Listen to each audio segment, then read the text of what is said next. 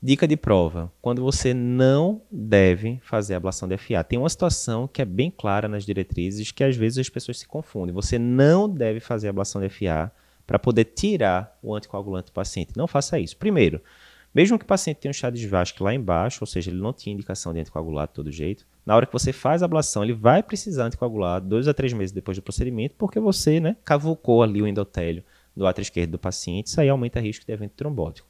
Além disso, depois da ablação de FA, tem um risco bem razoável a longo prazo da arritmia voltar. Então, se ele tinha indicação de anticoagular antes do procedimento, ele vai continuar com indicação de anticoagular depois. E aí ele pode ter ganhado um procedimento invasivo que pode ter complicações para não ter benefício nesse sentido. Então, não faça ablação de FA com o intuito de tirar a anticoagulação crônica do seu paciente.